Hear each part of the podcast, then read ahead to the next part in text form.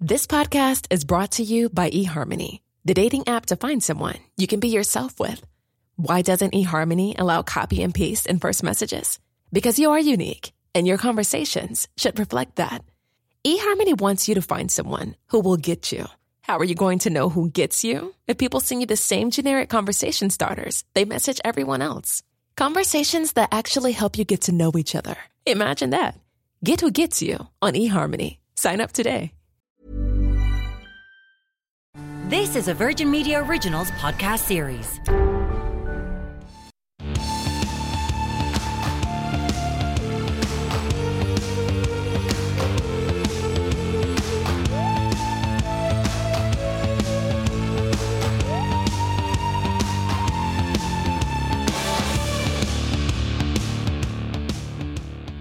Now, first tonight, we are crossing to Brussels, and joining us is the Minister for Foreign Affairs and Defence, Simon Coveney. Uh, Minister, thank you for taking the time to speak to us this evening. As I said, you are in Brussels, and one of the big priorities, I presume, of the EU institutions at the moment is to open up international travel, save the summer tourism season.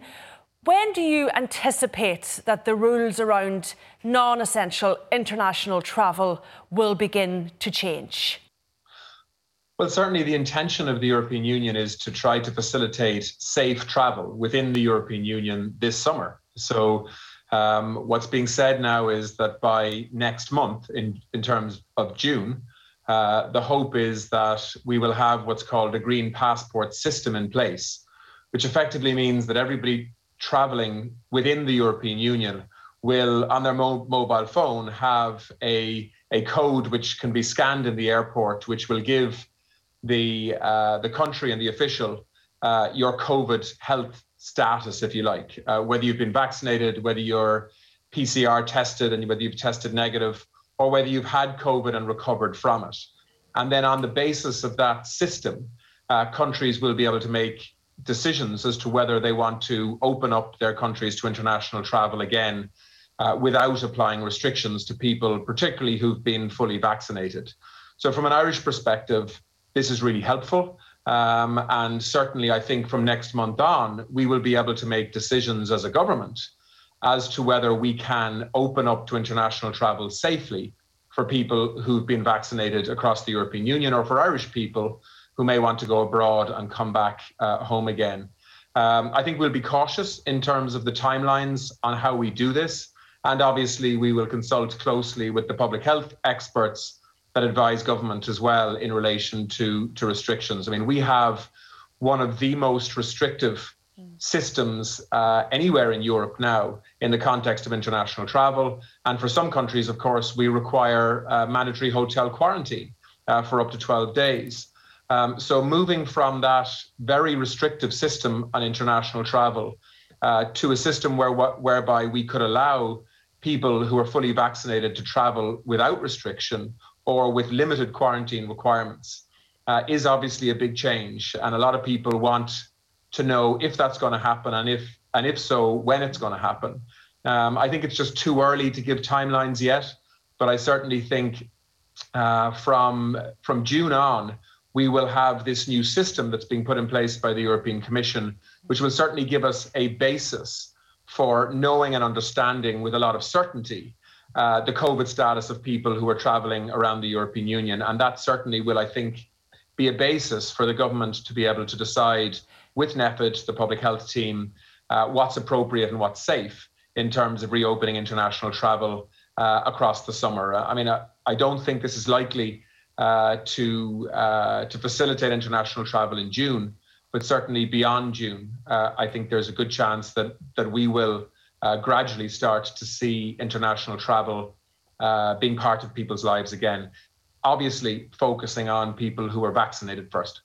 So the Taoiseach said today uh, he was speculating about you know potentially uh, indoor pubs and indoor dining from July and then a relatively normal August. He spoke about most restrictions being lifted at that point and by August, if we were to follow what's happening in Israel, we should be there at that point. They have welcomed back foreign tourists. So August, would you say potentially? Look, I mean, I, you know, I, I don't want to mislead people in terms of timelines, but but certainly I think by the end of this month, the government will want to give a pretty clear signal in terms of what we expect will be the timeline around how we will use this new green passport system that will be in place. We're certainly going to be fully bought into that system in, in terms of uh, providing the data to make sure that Ireland is part of that. Um, and then it's up to the government to decide with our public health team how we use that and how quickly we open up international travel after that and to who. Uh, and I think the likely scenario here is that in the, you know, certainly uh, in August, but perhaps even in July, we may well see um, uh, international travel being a possibility again for people who are fully vaccinated. Uh, I think, though, we will act with probably more caution mm. than many other countries in the European Union. Uh, and that is because I think, as an island, uh, we have managed now to get COVID levels down to a manageable level, even though, you know, and we've seen today, on, uh, you know, tragically, another seven people have lost their lives to COVID in Ireland uh, as of the, uh, the numbers today. Um, so we need to be cautious uh, and we need to make sure that international travel is not essentially reseeding mm. COVID infection in communities in Ireland or bringing in new variants that we don't fully understand. So the approach from government will be cautious. But I think it is fair to say that at some point over the summer, we will see a return to facilitated international travel on the basis of a vaccination program which is going well now.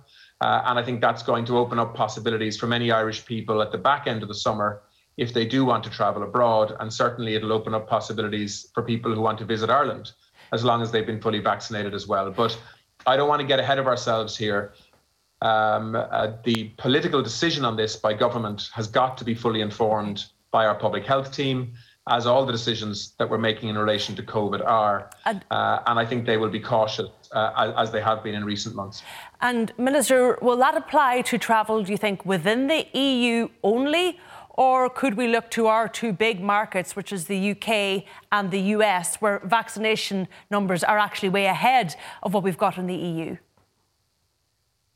Yeah, I mean, I think you know the, the likely scenario is that we'll certainly try to do something with with the UK. I mean, don't forget we have a common travel area between Ireland and the UK.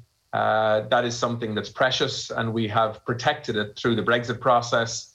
So we would certainly like to to facilitate travel between Ireland and the UK as soon as we possibly can safely do that. Uh, and of course, you know, I think you will see, uh, and, and certainly President von der Leyen, President of the European Commission has already stated that she would like to see fully vaccinated people from the US being able to come uh, and visit, uh, whether on business or on holiday, uh, the EU uh, safely um, and to be facilitated in doing so through uh, a new travel system. Do you think is there a uh, possibility transatlantic travel? Minister, given the common travel so, yeah, area, I mean, that we might be able to uh, sorry, Minister, cut across you there. Um, but do you think is there a possibility, given the common travel area, that we might be able to prioritise or facilitate that non-essential travel from the UK, perhaps before we have um, travel from other areas? Well, I mean, I have to say, I think the common travel area with the UK is a big priority for me uh, uh, as a, you know, uh, uh you know, as a foreign minister. Um, I mean, don't forget, people will be traveling from Great Britain into Northern Ireland all the time. Uh, and uh, we don't have any border on the island of Ireland between North and South. So, so people will be traveling from Northern Ireland into the Republic. Um, so, if you think about that, um, it certainly makes sense uh, because we no longer have any restrictions on travel between counties. Uh, that we are going to see UK travellers coming into Northern Ireland and potentially coming across the border. Um, we obviously have to work with the British government to make sure that any travel between Britain and Ireland is done as safely as it possibly can be. And again, uh, as the, the British vaccine rollout uh, continues uh, uh in a very successful way, uh, they're you know they're about you know a month ahead of us uh, in terms of numbers. Um, you know, I hope that later on in the summer we will be able to facilitate travel between Britain and Ireland but again, you know, that is a hope as a politician. Mm. Uh, I've got to work, and the government has to work with our public health team to make sure that we do this safely, because the last thing we want to see uh, is international travel forcing us back into restrictions uh, in the late summer or early autumn uh, because we have seen a new wave of COVID infections okay. starting to spread linked to international travel. We've got to prevent that. Uh, but I think there is increasing confidence now in the UK, uh, in the government, and across the EU that on the back of a successful vaccination rollout, we will be able to facilitate limited international travel linked to people who are vaccinated. Uh, and I think we'll okay. be able to do that safely. Uh, but there are a whole series of decisions and discussions uh, before those decisions that are needed within government uh, on the international travel issue. And I think we'll be able to provide a lot more certainty to the public this month, later this month, um, so that they can plan their, their summer uh, with, uh, with more certainty in the context of international travel and how and when that might be facilitated. All right, I want to move on to the um, situation in Northern Ireland. I know you met with Brandon uh, Lewis today, and I take it the implementation of the protocol was, you know, at the top of the agenda. What is his attitude to the protocol in Northern Ireland? Uh, look, I mean, you know, we had a good meeting today, a long meeting today, and that followed uh, a good meeting in London uh, a few weeks ago. Uh, you know, it's it's pretty clear that politics is very fragile in Northern Ireland right now, and when politics is fragile and institutions are under some pressure, uh, it's really important that the British and Irish governments are working together, uh, talking to each other, planning together, and of course working with parties in Northern Ireland as well. So we know that the protocol linked to Brexit uh, is causing a lot of political strain and polarization in Northern Ireland. We know that within the unionist, unionist community in particular, uh, there is a lot of resistance and concern around the implementation of the protocol, and we need to try to respond to those genuine concerns as best we can uh, in terms of a pragmatic and flexible approach to the implementation of the protocol. And I think that is what the European Union is trying to do now in its discussions with the British government. We also know that there's been challenges uh, in the context of policing in Northern Ireland. Uh, of course, there is going to be a leadership change in the DUP, the largest unionist party.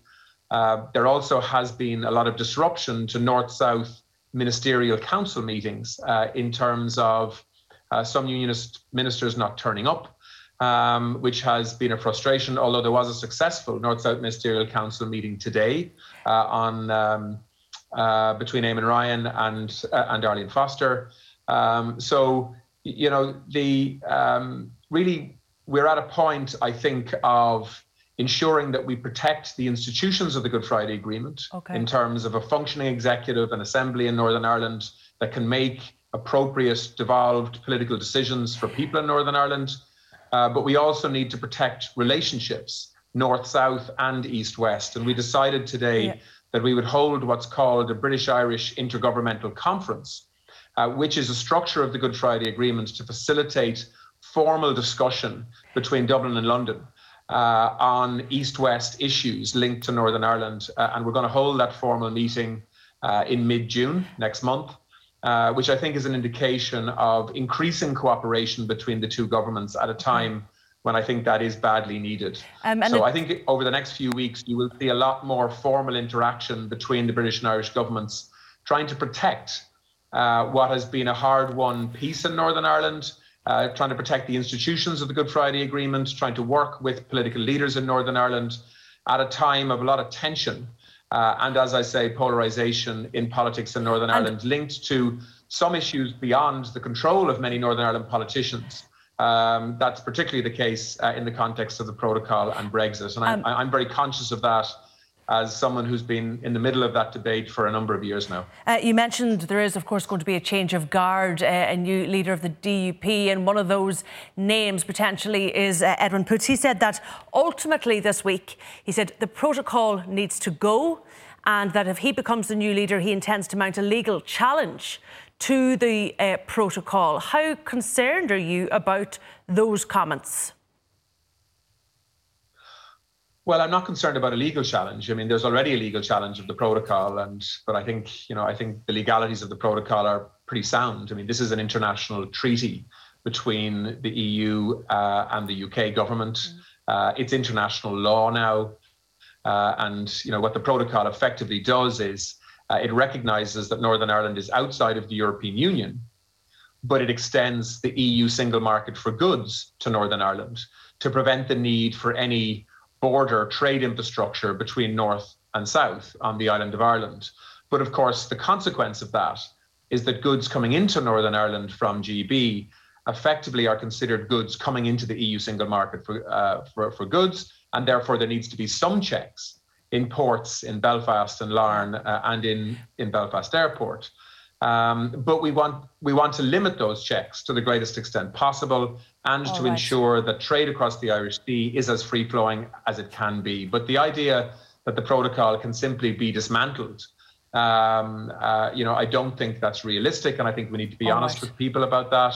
But we do need to listen to genuine concerns about how the protocol is being implemented, okay, and Minister. do everything we can within the confines of the protocol to respond to those concerns. And that is exactly what's happening. We're going to have to leave it there. But Minister Simon Coveney, thank you for your time this evening. Thank you. Anytime. Appreciate it. Well, joining me now here in studio is Minister of State for Disabilities in the Department of Children, Disability, Equality and Integration, Anne Rabbitte, and Labour Party TD Duncan Smith. You're both very welcome to the programme. I'm going to start with you, Duncan. Uh, you heard a lot of the interview there with uh, Minister Simon Coveney. Um, what did you make of what he had to say regarding the potential for travel this summer? Uh, I was encouraged by it. I think it's important that we're positive about the uh, digital green cert. And um, there's still an awful lot to be ironed out in relation to it, but we've been calling for, and I've been calling for, uh, a plan for the aviation industry in particular and for a safe return to travel this gives us that pathway. And I think with the vaccination rolling out through our own country and throughout Europe, uh, improved testing, uh, rapid testing being looked at now and hopefully rolled out in the coming weeks, that there is a pathway towards a safe return for travel. So I think this is something we shouldn't be afraid of, but it's something we should be cautious about, as the minister said. Uh, but it's something that we do we do need we do need, when you say we need to be cautious about it, and you did hear the Minister say that a couple of times, what do you mean exactly? Well, look, we, we just need to ensure that I think we're at a stage now where we feel the vaccine rollout is starting to gather a bit of pace. So I, am getting a sense that there's a bit more optimism out there. Uh, we just need to maybe just just check that and make sure we just don't run away and start bringing deadlines forward or creating false deadlines uh, let's just, uh, as I say, be cautious, look at the trends, look at our vaccination rollout, look at the vaccination rollout, and make good, uh, clear decisions that are rooted in, in as much evidence as possible. Uh, and um, as I say, don't be making false deadlines or bringing them forward. Um, we heard the Taoiseach say last week that we would sign up to this digital green certificate, but he said there'll be a lot of discretion for member states in terms of how they opt in or opt out of it. Mm. So, how should we opt into it exactly? Well, I, I think, and, and the Taoiseach said that we as a country have been conservative. There's a reason we're conservative because January, February are still very fresh in our memories in terms of what happened in, in, in that wave and uh, the deaths and the pressure on our hospital system. And that's not too long ago. So I we uh, we have a system now where we have managed hotel quarantine as well. So there's an awful lot for us to work through and iron out as we move through this digital green cert. So we can be conservative, we can put public health, uh, or I mean, we can be cautious, have public health at the centre of our decision making, but there's no reason to fear this. You know, we, we do have vaccination measures, we do have testing measures which are far improved than six months ago. And if we use them, we can we can move forward with this. Yeah. But just to be clear, because um, what the minister was saying there, and I think what Minister Thomas Byrne said before, is this, you know, digital green certificate maybe for people who've been vaccinated, mm. who have a negative PCR test, or who've had COVID and have recovered. Would you allow people who fit any one of those three categories to come into the country for a holiday? Me personally, as a public representative, I'd be looking at the advice of uh, the CMO and uh, for, for something like that. But yes, I mean, on, on, on the face of it, if you're looking at someone who's vaccinated, has had a couple of negative PCR tests on departure, again on arrival, you know, uh, uh who has who's had COVID in the past and has recovered from it, you know, we, we, know a lot more about this illness than we did a year ago, than we did six months ago. So we, we need to be making decisions based on that. So, so does that mean we need to, to, forget about the mandatory hotel quarantine? No, because obviously there's people coming no, in. Um, um, coming into our mandatory hotel quarantine system who are arriving in with that negative PCR test. And we say that's not enough. No, you can't forget about something like this, but we do need a plan to work out of it uh, eventually. This is an emergency measure. This is something to catch variants, and it has caught variants. We have to acknowledge that. Mandatory hotel quarantine has caught variants, but this is not something that anyone wants to live with, you know, uh, long into the future. But it is part of a, a, a suppression strategy which includes testing, which includes uh, pop-up testing centres centres, uh, walk-in testing centres, uh, PCR testing, rapid testing, that will need to be uh, retained in some fashion, but with timelines to be moved out of. Uh, Anne Rabbitte, will you be booking a foreign holiday for July or August? No is the answer. Um, I'll be honest with you, I'm probably a little bit more conservative than most. I, am looking forward to the 10th of May. I'm actually looking forward to officially leaving my county, not for work, but to visit family that live on the other side of the country and letting my kids meet up with their grandparents. Um, I do believe in what the, the Taoiseach has said today and what, what Minister Coveney, the Minister for Foreign Affairs, have to say there is that they're giving us a lot of hope. There's a lot of optimism. I think there's pace taking place with the, the rollout of the vaccination. But at the same time, I'm in the Department of Health, and at the t- same time, we have to be guided by public health advice. So, so I will be taking a more cautious approach. I wish I was the, the minister that could sit here this evening and give all the hope to all the viewers that are listening in, but I, I can't do that. That minister appears to be Minister Leo Varadkar, doesn't it? Because he was out today giving hope for you know the lifting of all restrictions come August, uh, indoor dining dining and pubs. He's the Minister for Good News, isn't he? Um, yes, uh, and uh, to be honest with you, if we keep with pace the way we're keeping with it, if the vaccination programme uh, continues the, the way it is going at this moment in time, and people continue to adhere to public health measures, there is nothing to say that that won't happen. But at this point in time, we've yet to get to the 10th of May. We've actually to get families reunited on the island first. Duncan, you wanted to come in there. Uh, we just need to be careful, I think, with the Taoiseach and his utterances over the course of this pandemic. You know, he was the one who really pushed for the unwinding early last summer. He was the one who put the uh, slapped CMO down. Let's be honest about it in early October when he really shouldn't. So I, I think maybe when the Taoiseach comes out and speaks on this, we maybe should remember those events. So you think he shouldn't have said what he said today? I, I, I think we've learned with the Taoiseach over the course of this pandemic that sometimes he speaks maybe a little too early. We need to be cautious. We need to listen to public health advice. There is hope out there, but let's be cautious in terms of how we move forward. Do you feel that, Anne Rabbitte?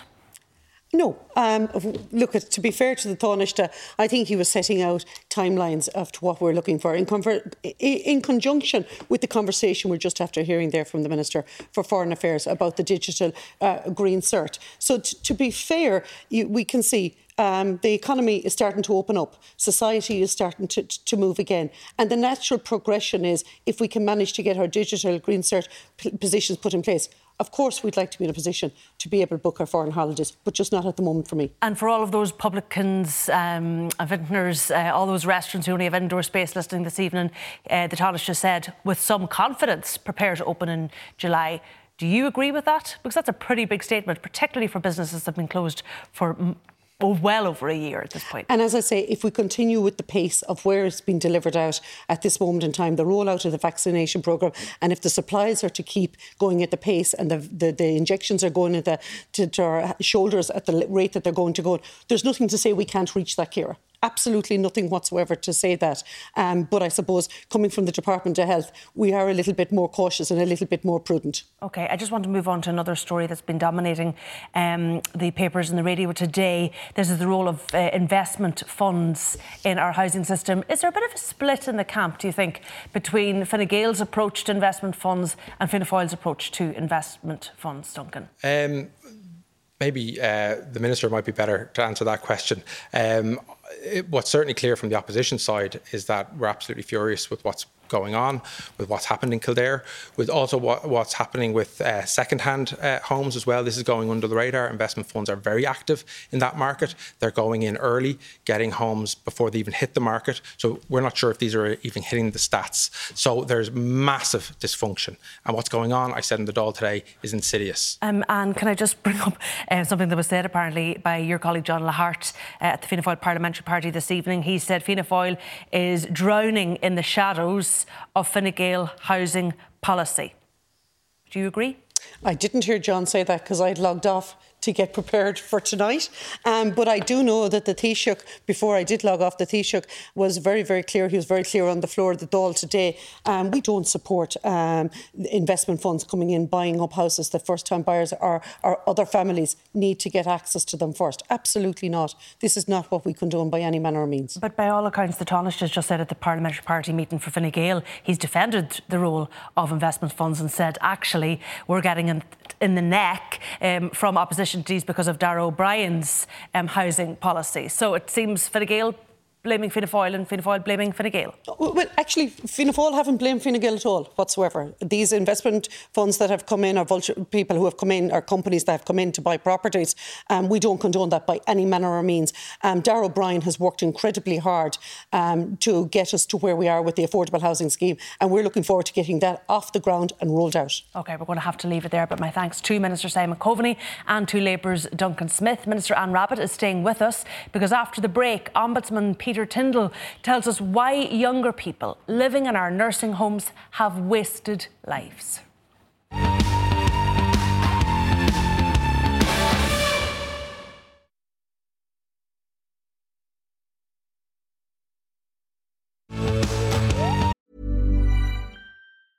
Many of us have those stubborn pounds that seem impossible to lose, no matter how good we eat or how hard we work out. My solution is PlushCare PlushCare is a leading telehealth provider with doctors who are there for you day and night to partner with you in your weight loss journey. They can prescribe FDA-approved weight loss medications like Wegovy and Zepbound for those who qualify.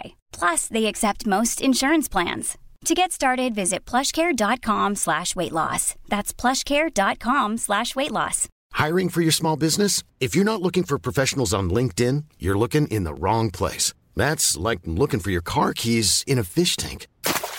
LinkedIn helps you hire professionals you can't find anywhere else, even those who aren't actively searching for a new job but might be open to the perfect role. In a given month, over 70% of LinkedIn users don't even visit other leading job sites. So start looking in the right place. With LinkedIn, you can hire professionals like a professional. Post your free job on linkedin.com slash spoken today.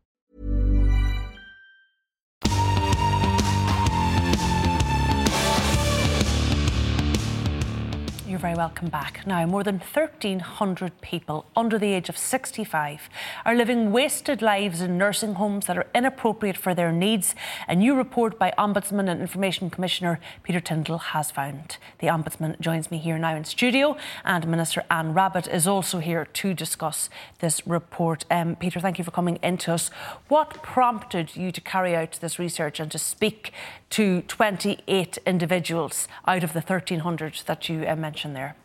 Um, we received a small number of complaints just in the ordinary run of our business from people under 65 living in nursing homes who said that they desperately wanted to move out, but they could find no way to get the support they needed in order to do so. When we looked at their individual cases, it was fairly obvious to us that this couldn't be isolated cases, that this was part of a pattern. And we then decided to widen the investigation so that we could tell the whole story. And tell me about the experiences of those that you spoke to. Well, people talked about the great poverty of experience that they have because their lives are so restricted by living in nursing homes. This isn't a criticism of nursing homes. I should say that at the outset. This is about people who don't want to be there. Now, what they told us was heartrending in many cases. Uh, one gentleman said to me that he'd entered the nursing home as a young man and now he was middle aged and the best years of his life were behind him. Another gentleman talked about having been assaulted and suffering a brain injury, which led to him having to be admitted to hospital and then to a nursing home. And what he said was that the person who assaulted him would leave prison before he could leave the nursing home. And the nursing home, it appears, was there to sort of service their, their medical needs, but not their social needs, wasn't it? Exactly. So many of the people were struggling to maintain friendships, to maintain relationships. They just they lost their jobs. They completely lost contact. They found it very difficult to stay engaged in the community. And these were often people who led very full lives before the incident or illness that led to them having the incapacity. So that was, I think, one of the most striking things that these are people with families, with friends, with partners who are not able to live their lives. And what had been the circumstances that had led to them ending up in a nursing home? They vary. Uh, some people would have been living at home with parents they had with a disability. They had a disability, and their parents were no longer able to care for them. Some of them had accidents, or some of them had degenerative illnesses. So there were different reasons why people ended up there, but the circumstances they found themselves in ultimately were very similar. But they were all aware uh, despite perhaps their injury or their disability, that they were living in a nursing home and that it was unsuitable for them? Well, the people we were talking to were articulate and very capable of expressing their views and preferences. Now, there may be other people, obviously, who have greater difficulty in expressing their preferences. People we spoke to weren't in that category. They knew they didn't want to be there. And what impact was this having on their mental health? To be in a facility, an institution, I think some of them called it, that you felt was just so unsuitable for you, your age, your needs, where you weren't surrounded by any peers or perhaps with any independence that you felt that you needed in your life? People were largely depressed. Um, listless would describe it for a lot of people. Some people were saying they'd very little reason to get out of bed. They talked about the routine. And you can imagine what impact that has on your mental health. There's so little stimulation in the environment. Some of them were helping the staff with the older residents because it gave them some meaningful occupation. One gentleman was running a, um, a small business, if you like, um, repairing um, computers because he was quite a skillful gentleman and he, he mm-hmm. found that as a way of occupying his time. But for many of them, they were just waiting for the day when they could leave. And I have to say, when I read this report today, I thought it was a really, really sad indictment of the provision of services for some people with a disability in this country. Yes, it's um, it's a sad day, to be quite honest with you, Ciara. I have to thank Peter and his team for the work that they have done in bringing this to life. I also think the title of it says a lot wasted lives. Um, so, to be quite honest with you, I, it's not a proud moment to be a minister for disabilities, but it's a it's a moment, and it's not just today. We, myself and Peter, would have met last year, um, where I've put plans in place, Ciara, to address this. Um, there's a line gone in the budget. While it might be only a small line, um, it's it's a real line that I want to address this issue. I want to reverse the wrong. Um, we're putting in place, working the department and the HSE with mapping it out to find out exactly where the 1,300 and if more, where they are, mm. their locations, um, how they have ended up in nursing homes, what their conditions are, and how we can bring them back into the community. Because what I really picked up from the report was that so little was known about these individuals and their circumstances. There were no red flags being raised, was were there in the Department of Health? It sounds like you weren't aware of this problem at all. Well, uh, when I I only became minister on the first of July, but that's not an excuse, Ciara. This was going on for not a year or two years. One of the ladies interviewed this morning had been in a nursing home for 13 years.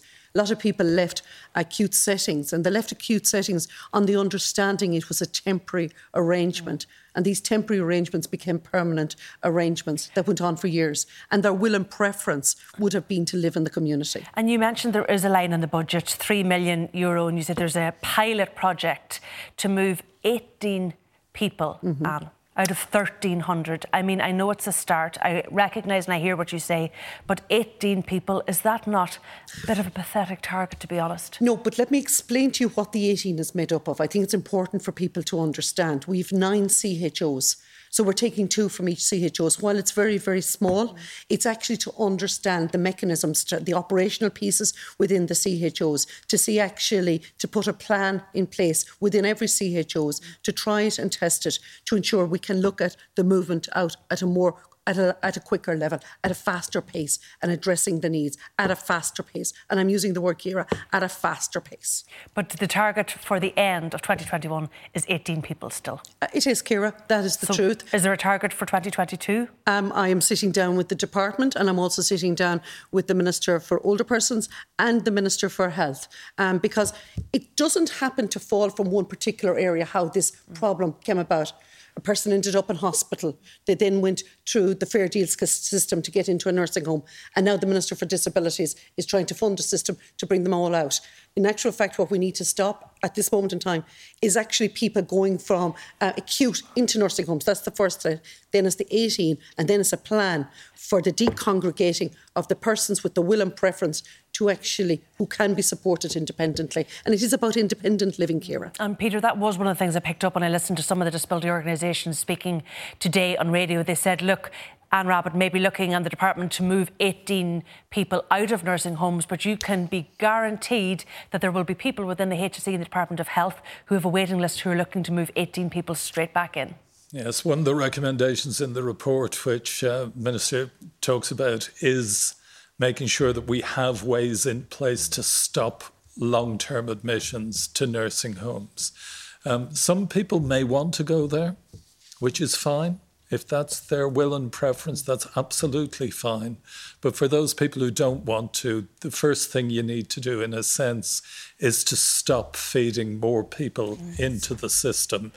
Um, I think the, the issue about pace is important. Um, it's very pleasing that um, government have made the first steps.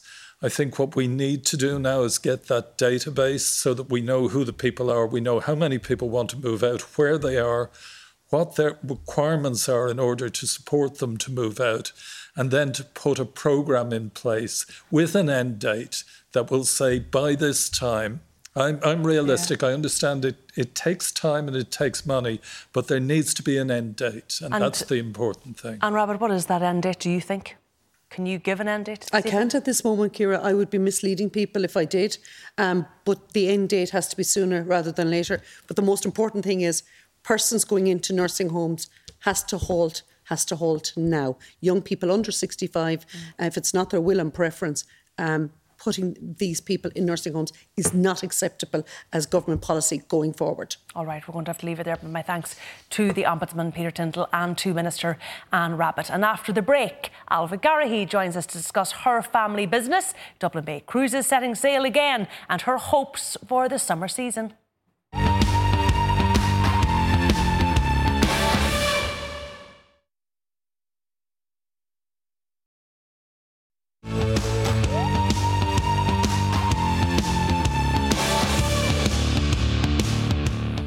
Welcome back. Now, with summer upon us and a lack of clarity surrounding international travel still, I'm joined in studio by the CEO of Language and Leadership, Gina London, and via Skype, the General Manager of Dublin Bay Cruises, Ailbhe Garrihy. First uh, to you this evening, Ailbhe. You managed to have your first sailing of the year last weekend. Was it a case of better late than never? I think it was, Ciara. Yeah, we were absolutely delighted to be back on the bay. Um, we were thrilled with the support that we got at the weekend. Um, the weather played ball, thank God. Mm. Um, and it was very uplifting actually to see grandparents reunite with their grandkids, you know, safely outdoors on the bay. Um, so we're delighted to be back. Um, we are only operating at 50% capacity because we're trying to ensure that passengers have plenty of space outside, on deck, on the boat, but absolutely thrilled to be back in business. Um, how long have you been closed then, and when would you normally have reopened the summer schedule? So we were closed since last September. So it's been seven long months. And um, we would usually start around St. Patrick's Day. So um, as you said, better late than never. Um, it was a bit later last year when we got to start start sailing again. So um, yeah, it's it's it's it's it's it is what it is, and delighted to be back. And hopefully, um, we'll have a busy season ahead. You know, we're really relying on the domestic market this year. Um, I, I, guess international tourism it's a big unknown at the moment still. So hopefully uh, we'll have lots of families on board. You know next week you can meet up with more households thank god and intercounty travel is opening as well. So my message would be to the irish people would be you know please get out there and support your local tourist attractions and hotels guest houses b&b's because um, we're re- relying on them this summer. You really do need that domestic market. But is it enough for you Ailbhe? Because i know you've uh, obviously a business here in dublin but you also have cruises out west. Would they also be able to rely on that domestic tourism industry? It's a dis- different story down west. So we, we do, we operate ferries, Doolin to Aran ferries down the west, and we operate trips from Doolin to the Cliffs of Moher and the Aran Islands. And pre pandemic, 70% um, of our consumers down there would have been international tourists. So unfortunately, we haven't been able to get going down there yet.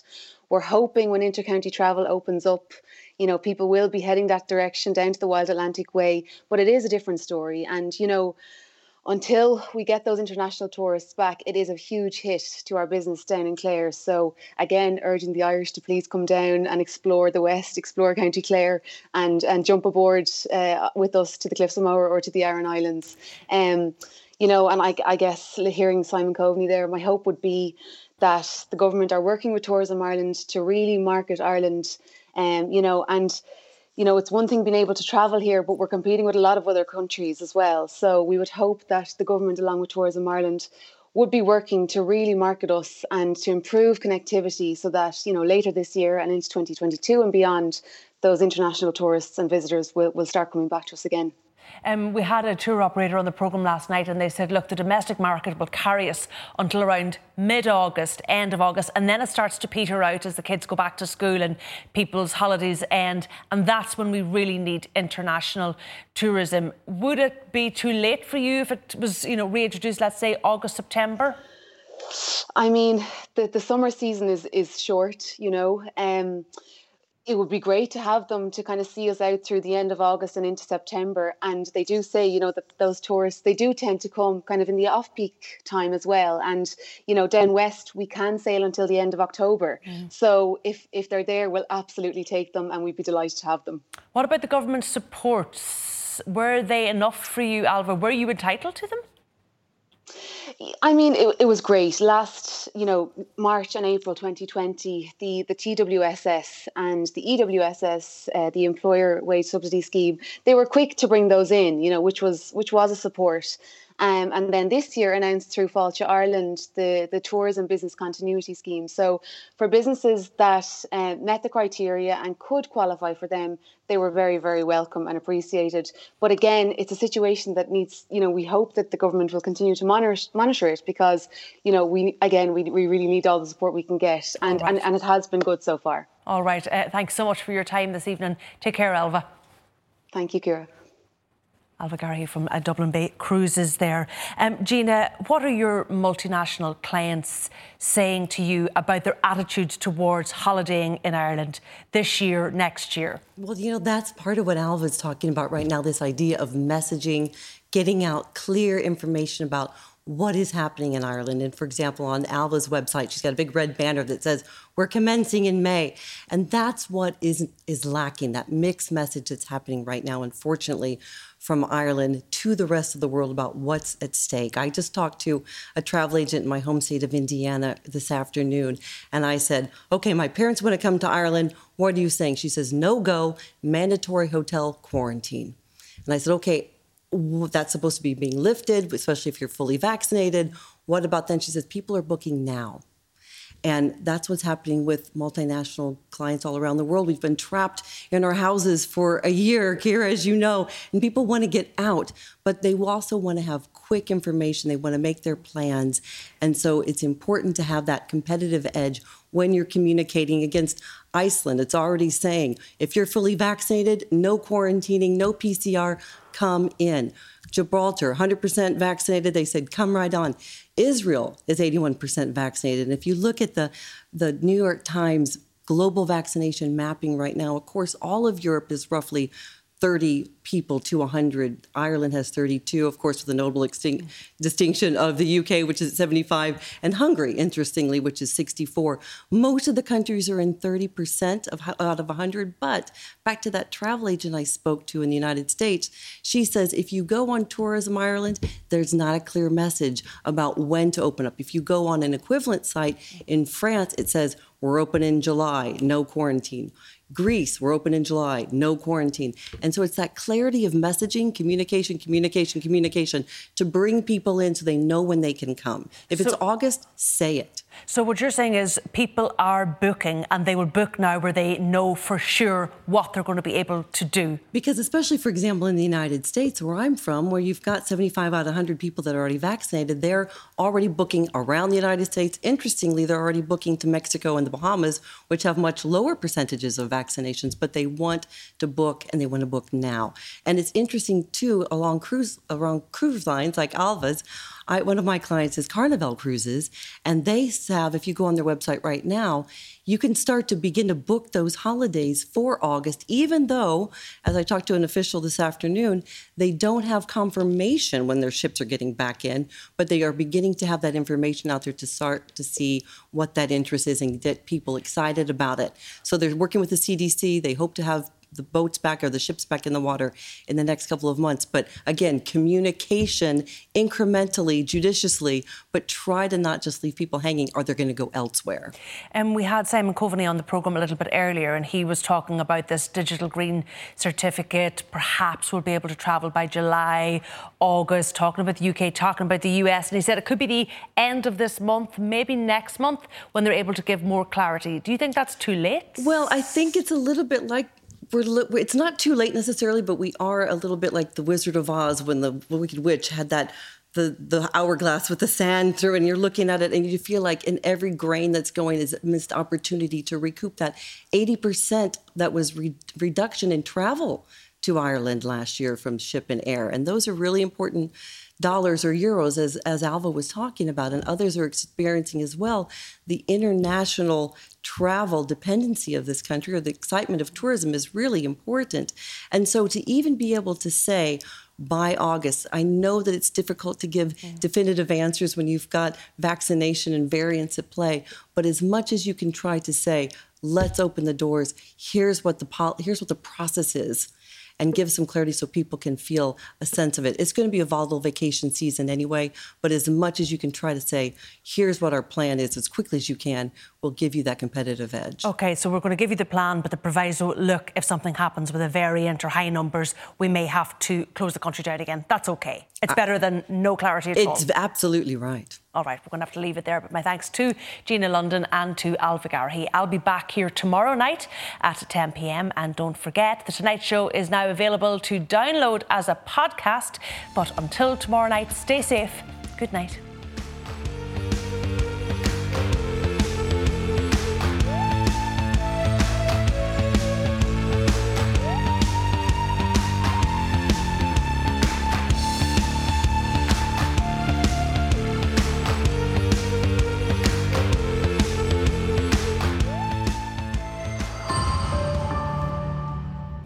This is a Virgin Media Originals podcast series.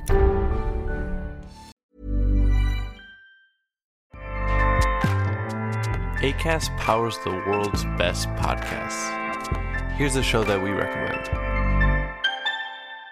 The Real Housewives is a guilty pleasure for most, but if you're looking to not feel guilty about that pleasure, tune in to Everything Iconic with me, Danny Pellegrino, where I break down all the messy moments and behind the scenes antics of Bravo's popular franchise. And on Everything Iconic, I also interview celebrity guests like Kelly Ripa, Keke Palmer, Drew Barrymore, Cameron Diaz, and more about their guilty pleasures, their past work, and so much more.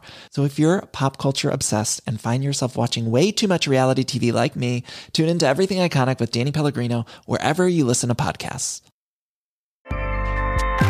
ACAST helps creators launch, grow, and monetize their podcasts everywhere. ACAST.com.